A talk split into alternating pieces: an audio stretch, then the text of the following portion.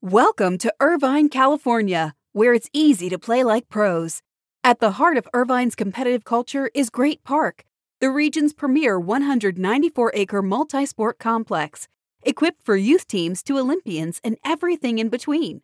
Plus, Great Park's expansion is underway. With near perfect weather and a thriving sports scene, Irvine is the place to play. Visit destinationirvine.com for more information.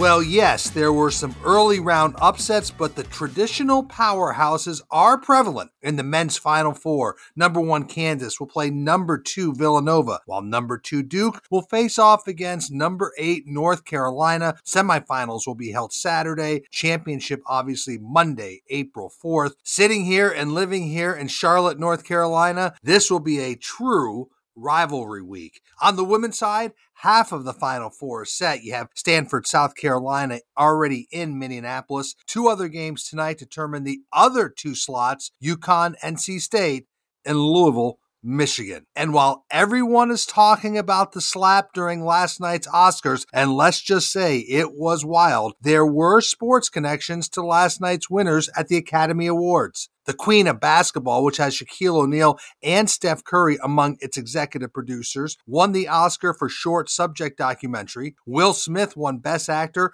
for his portrayal of Richard Williams in King Richard. And Summer of Soul, produced by Jeffrey Lurie's Play Action Pictures, won the Oscar for Best Documentary. That marks the third Academy Award for the Eagles owner, Jeffrey Lurie, so certainly some ties to sports from last night's Academy Awards. And this is your morning buzzcast for Monday, March 28th. Good morning, start of another week. I'm Abe Madkour, NFL owners are in Palm Beach, Florida for their annual spring meeting, and there isn't a lot on the agenda. Our Ben Fisher reported that the league is expected to renew its agreement with Ticketmaster through the 2026 season, but most of the action concerns a possible change on the field in overtime rules. Peter King is reporting this morning he anticipates a change in overtime rules for playoff games, particularly where each team will get the ball once months, but Peter King wrote he is unsure if there will be a change for the regular season overtime games. It will take, of course, 24 votes for any resolution to pass.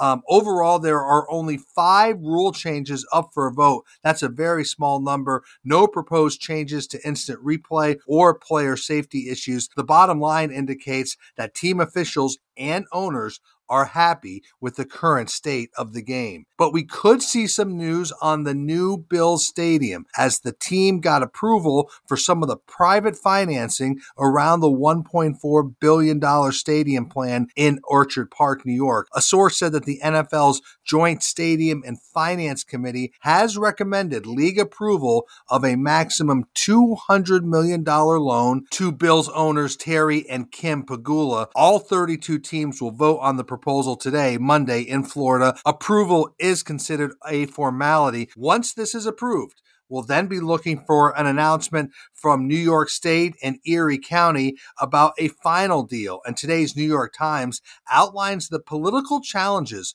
of New York Governor Kathy Hochul, who is a huge Bills fan. She is a hardcore Bills fan, but she does face political challenges of approving a billion dollars in public financing for a new stadium for the Bills and the Pegulas. But that deal is expected to be announced soon. But there are some interesting dynamics with public funding for the Bill Stadium. Let's move on. During meetings last week in New York, a topic of who will purchase the EPL club Chelsea was brought up time and again. Everyone asked me who would land the club and at what price while the four contenders vying for Chelsea will submit final bids on April 11th, meaning that the team could have or should have a new owner by the end of April. Now, bidders will have the opportunity to improve their initial offers, and the groups have also been told by the Raine Group that they must commit at least $1.3 billion to future investment in the club. So this will be a big price tag for Chelsea. And the contenders for the team are a group led by Martin Broughton, who is the former British Airways and Liverpool chair. Part of that group is Seb Coe, who, of course,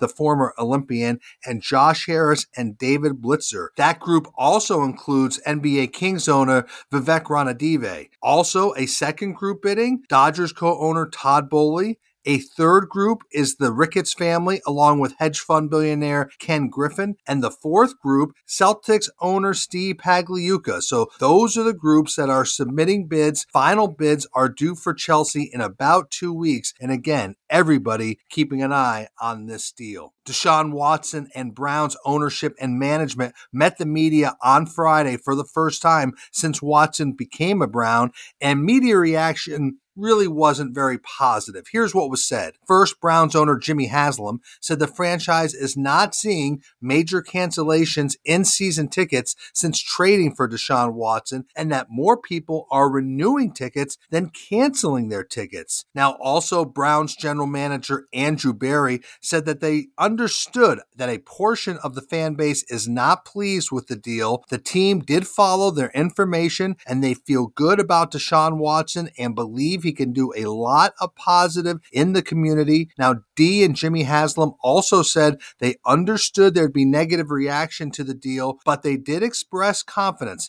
that Deshaun Watson would be able to regain trust of the fans. Jimmy and Dee Haslam also said that their daughters Whitney, and Cynthia were involved in the decision to trade for Deshaun Watson. Like I said, the Haslams and the Browns didn't get great response to Friday's press conference. There was some criticism for the Haslams not appearing in person alongside with Watson or coach Kevin Stefanski or the general manager Andrew Berry. The two had a previously scheduled trip out of the country, which prevented them from being in Cleveland. Now, there is a lot of pressure on Jimmy and Dee Haslam right now, and they are likely not the most popular owners at the league meetings this week in Florida. You know, they were the ones who signed off on the trade for Deshaun Watson. They will have to face any of the consequences or criticism, and it is a huge, huge risk for that organization. Now, here's an example of a player signing driving new business. The Twins sold more than 100,000 single game tickets, group tickets, and monthly passes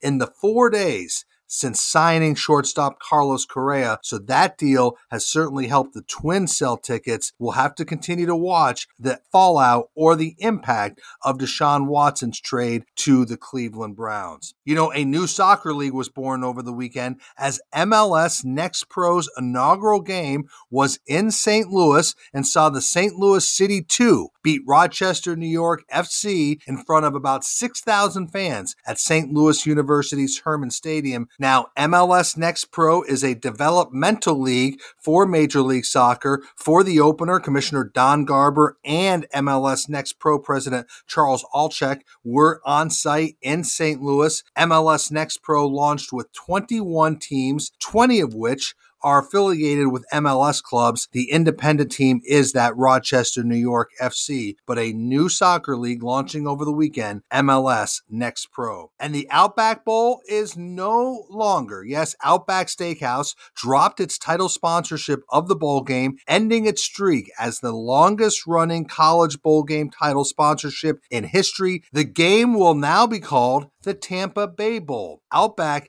had been title sponsor of the game since 1995. They recently extended its title sponsorship through 2026, but it wasn't clear why the two sides split earlier than its contracted deal terms. But the Outback Bowl, no longer. It is now called the Tampa Bay Bowl. And we'll end the buzzcast like we do around people. Former Wasserman Senior Vice President of Properties, Zach Sugarman, has left Wasserman to become Chief Strategy Officer at Demand Inc. That is a sales tech company that focuses on lead gen. Uh, Sugarman is well known in the sports industry. He had more than 15 years of total experience at Wasserman, the last few working very closely with sports properties. But now Zach Sugarman leaves Wasserman to go on to Demand Inc.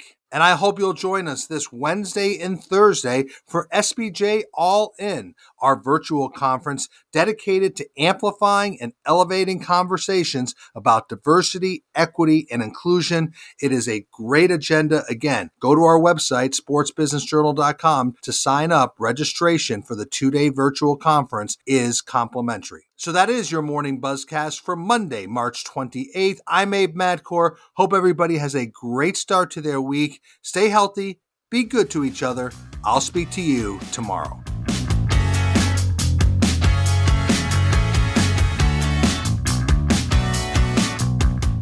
Welcome to Irvine, California, where it's easy to play like pros. At the heart of Irvine's competitive culture is Great Park the region's premier 194 acre multi sport complex, equipped for youth teams to Olympians and everything in between. Plus, Great Park's expansion is underway. With near perfect weather and a thriving sports scene, Irvine is the place to play. Visit destinationirvine.com for more information.